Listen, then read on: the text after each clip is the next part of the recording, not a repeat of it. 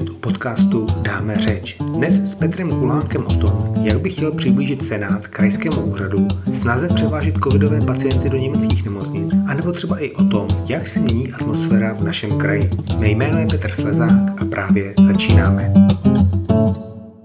Petr Kulhánek, hejtman Karlovarského kraje a kandidát na senátora. Dobrý den. Dobrý den.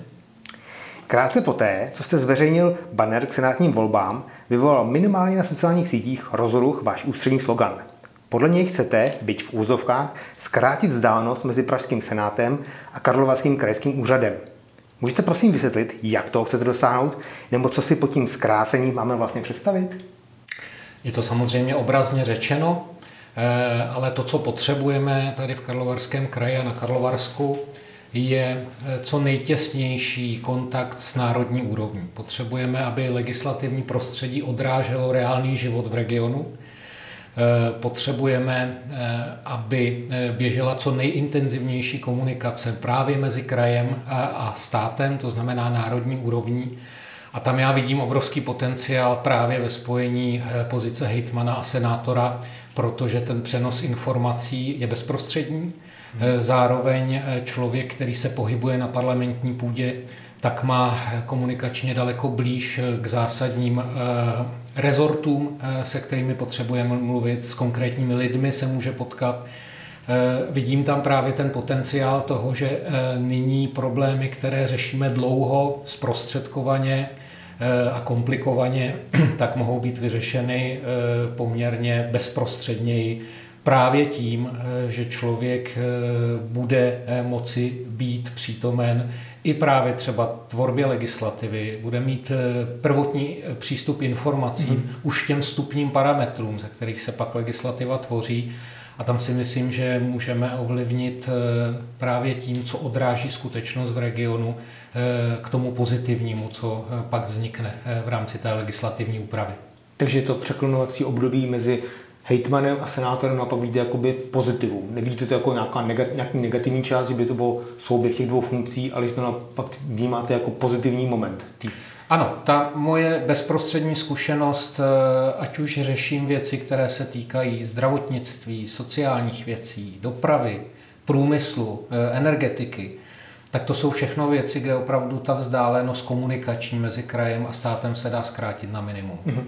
Zároveň eh, přeci jenom doba, která byla před 10-15 lety a dnešní se velmi liší v tom, eh, v úrovni komunikace, a teď myslím komunikační prostředky. To znamená, že fyzická přítomnost člověka ještě neznamená, že nemůže dojít k jednání, setkání. Eh, a v tom vidím i ten potenciál, kdy já můžu být eh, v zásadě na kterémkoliv místě České republiky, konec konců i Evropy, a můžu být úplně stejně eh, účasten eh, řadě věcí pro jednání, které je třeba takže ani tam nevidím konflikt toho, že bych nebyl fyzicky přítomen tady na krajském úřadě. Tam si myslím, že to ty dnešní technické prostředky eliminují. Já vím, že už jste dříve uvedl, že nedržená dohoda ze strany pana Horníka je pro vás uzavřenou záležitostí.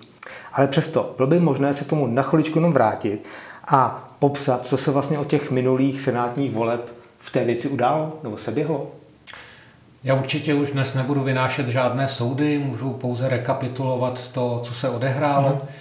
Kdy před více jak šesti lety eh, jsem už měl ambici kandidovat do Senátu. Eh, setkali jsme se tehdy několikrát na to téma s Janem Horníkem, který chtěl obhajovat, eh, tehdy říkal pro své poslední volební období. Mm-hmm. A tehdy po těch diskuzích já jsem vyhodnotil, že počkám eh, s tím, že nebudu tím, kdo by mu bránil v té opětovné kandidatuře. Jan Horník naopak slíbil, že protože to bylo jeho poslední volební období, takže po tom uplynutí šesti let mi dá svoji plnou podporu ano. Eh, a dojde k té v podstatě jakoby generační výměně. V průběhu času eh, Jan Horník ten svůj názor změnil, rozhodl se opět kandidovat. Hmm. Stan vyhodnotil, že je pro něj možná lepší dát důvěru v úvozovkách starému harcovníkovi, člověku, který má zkušenosti, hmm. který je místo předsedou Senátu, z mého pohledu, ale ta dohoda padla jednoznačně, hmm. veřejně, byla všemi akceptována, nikým nebyla rozporována a jako taková měla být dodržena. Takže já myslím, že ten čas nazrál a bez ohledu na to, koho nominoval stan, tak já jako de facto spoluzakladatel Karlovarské občanské alternativy eh, jsem letošním nominantem do Senátu právě za naše domovské hnutí. Uh-huh. A co vás vlastně před 16 lety přimělo ke vstupu do politiky? Vlastimil Lepík a Pavel Žemlička, kteří s vámi kola zakládali, uvedli, že to byla naštvanost, respektive snaha zlepšit pozici kultury v Karlových Varech. Jaké byly ty vaše důvody? Myslím si, že obdobné, já si vzpomínám jako dnes, kdy jsme se sešli v hospodě u piva a konstatovali jsme právě před tím rokem 2006, jak ta zpráva obecních věcí, věcí veřejných, hmm jde špatným směrem. Hmm. Byla to doba, kdy eh, se privatizoval městský majetek, myslím si, že ne úplně transparentním způsobem a za podmínek, které by byly pro město výhodné. Došlo tehdy k řadě prodejů historického majetku. Kultura byla popelkou, zrušil se stálý divadelní soubor. No ale u toho piva jsme také přišli na to, že když si to řekneme u piva, tak to možná jako zazní, ale to je tak všechno, co se stane. A proto tehdy Pavel Žemlička s Vlastou e, přišli s myšlenkou, kterou já jsem podpořil a hned jsem si ji chytil, abychom teda něco zkusili, aby bylo poměrně krátko do tehdy o komunálních voleb, tuším mhm. půl roku, tak jsme ustavili Karlovarskou občanskou alternativu, v podstatě bez jakékoliv předvolební kampaně jsme se zúčastnili tehdy komunálních voleb a uspěli jsme. Uspěli jsme vstupem do městského zastupitelstva. Tři mandáty byly? Tři mandáty. No a od té doby, byť jsem si před tím rokem 2006 nikdy nemyslel, že mě bude politické prostředí jakkoliv zajímat, tak eh, tahle nespokojenost mhm. Eh, a snaha zlepšit eh, jak obrázek Karlových varů, tak i život v něm, ve městě, tak mě k tomu přivedli a, a stalo se mi to osudným. Nebo osudovým. Hejtmanem jste od roku 2020. Úhra se přebýval v poměrně těžkých covidových časech a hodně intenzivně se se tehdy snažil o umožnění převodu českých pacientů z krajských nemocnic do těch zahraničních, u nás konkrétně do německých.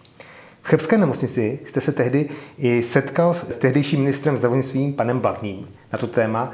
Jak vlastně na to snažení a, ten, a tu dobu vzpomínáte? Tak byla to doba poměrně obtížná eh, právě tím, že jsme vstoupili a já jsem vstoupil do eh, krajského úřadu a do pozice hitmana úplně v té nejhorší době té, té první fáze covidové pandemie.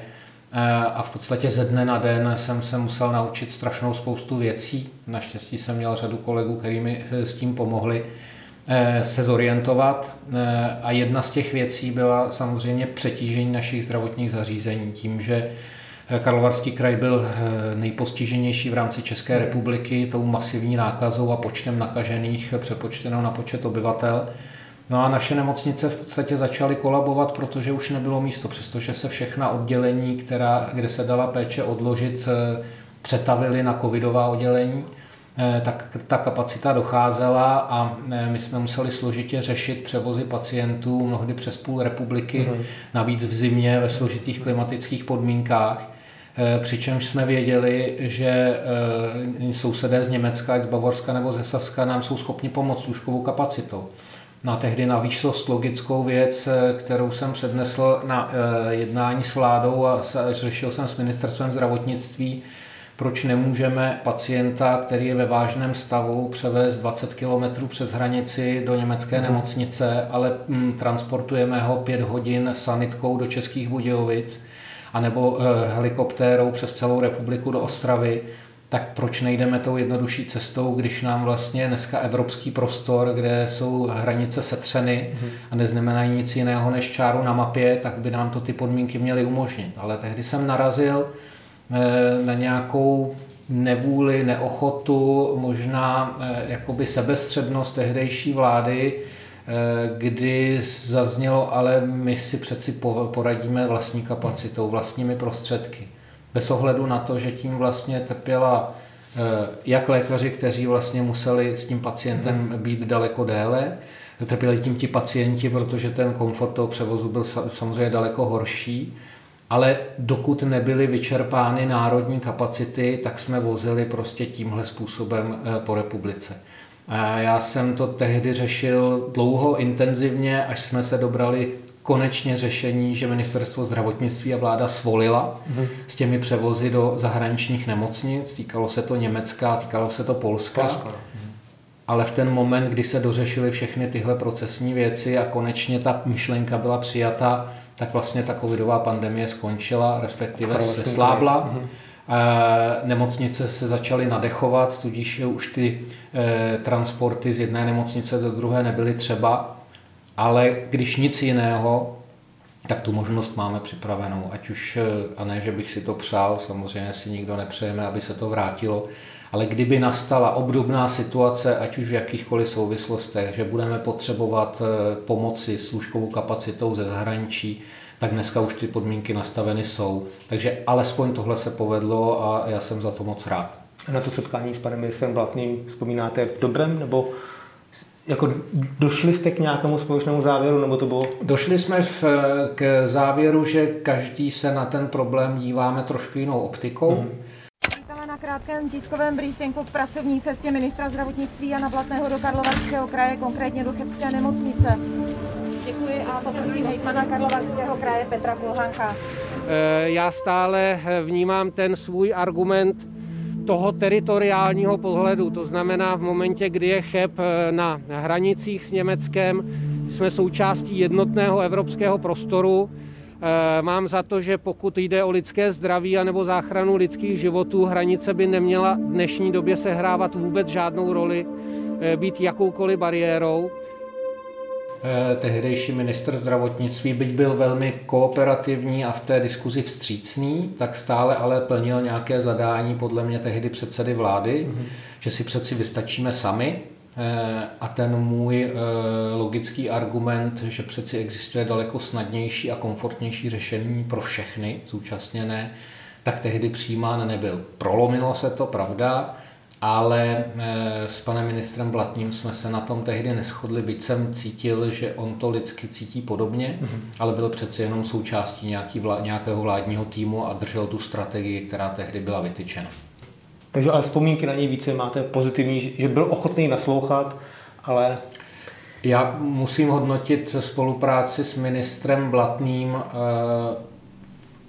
obecně velmi pozitivně z těch covidových ministrů, kterých se tam vystřídala celá řada, tak on byl jednoznačně tím, který byl vždycky k zastižení, eh, který okamžitě reagoval na nějaké podněty, byť se vždycky všechno nepodařilo vyřešit, třeba tenhle to bylo jedno mm-hmm. z nich, ale vždycky měl člověk pocit, že v něm má oporu, eh, že se ho dovolá, eh, že s ním ty věci může probrat, prodiskutovat. Eh, řada věcí se s ním podařila velmi dobře koordinovat.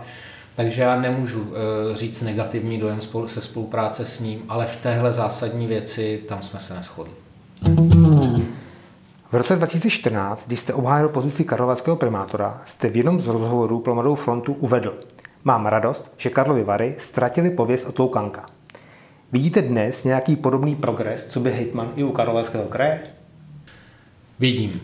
Vidím, vidím ho ve změně atmosféry eh, v celém regionu, vidím ho eh, ve změně atmosféry úřadu a vidím i věci, které se povedly. Eh, vidím, byť s nějakou velkou mírou rezervy, beru všechny možné průzkumy, které srovnávají kvalitu života nebo vůbec hodnotí a srovnávají regiony, tak eh, zhruba před dvěma týdny eh, vyšel už tuším 12. ročník eh, průzkumu, který srovnával kvalitu života v jednotlivých regionech. No a pro mě bylo pozitivní zjištění, že Karlovarský kraj, který ještě v minulém ročníku byl na poslední příčce, tak v tom letošním se odpíchl a skončil třetí celkově. A ten průzkum poměrně komplexně hodnotil řadu, řadu oblastí života, ať to byly otázky životního prostředí, celkové spokojenosti lidí, dopravní a technické infrastruktury, vzdělávání, dostupnosti zdravotnictví a tam ať, a znovu opakuji, s jakoukoliv rezervovaností k tomu k průzkumu přistupuji, tak to minimálně dává pozitivní signál, že eh, ty věci, o které se snažíme, mají smysl, je to nějaké potvrzení správného směru. A týká se to celé řady oblastí, ať je to regionální rozvoj, ať je to využití Eh, našeho kraje nikoli pouze pro průmyslové využití, ale zejména eh, akcent na cestovní ruch, eh, zejména v Krušných horách, lázeňství samozřejmě.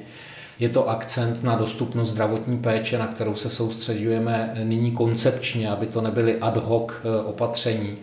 Eh, vzdělávání a hm, řekněme zalepení eh, té díry po univerzitním vzdělávání v Karlovarském kraji, kdy se daří ať už některé obory otevřít, otevírat a mít jasný plán časový, kdy se otevřou další, eh, tak si myslím, že se to klima mění můžu to mít i jako zpětnou vazbu z jednání s podnikatelským sektorem, s hospodářskou komorou, se kterou se pravidelně každý měsíc setkáváme a tam ta eh, pozitivní nálada je jednoznačná a nějaký optimismus do budoucna, že to, jakým způsobem se nyní chová a spravuje Karlovarský kraj, eh, tak je výrazně odlišné od těch dob minulých.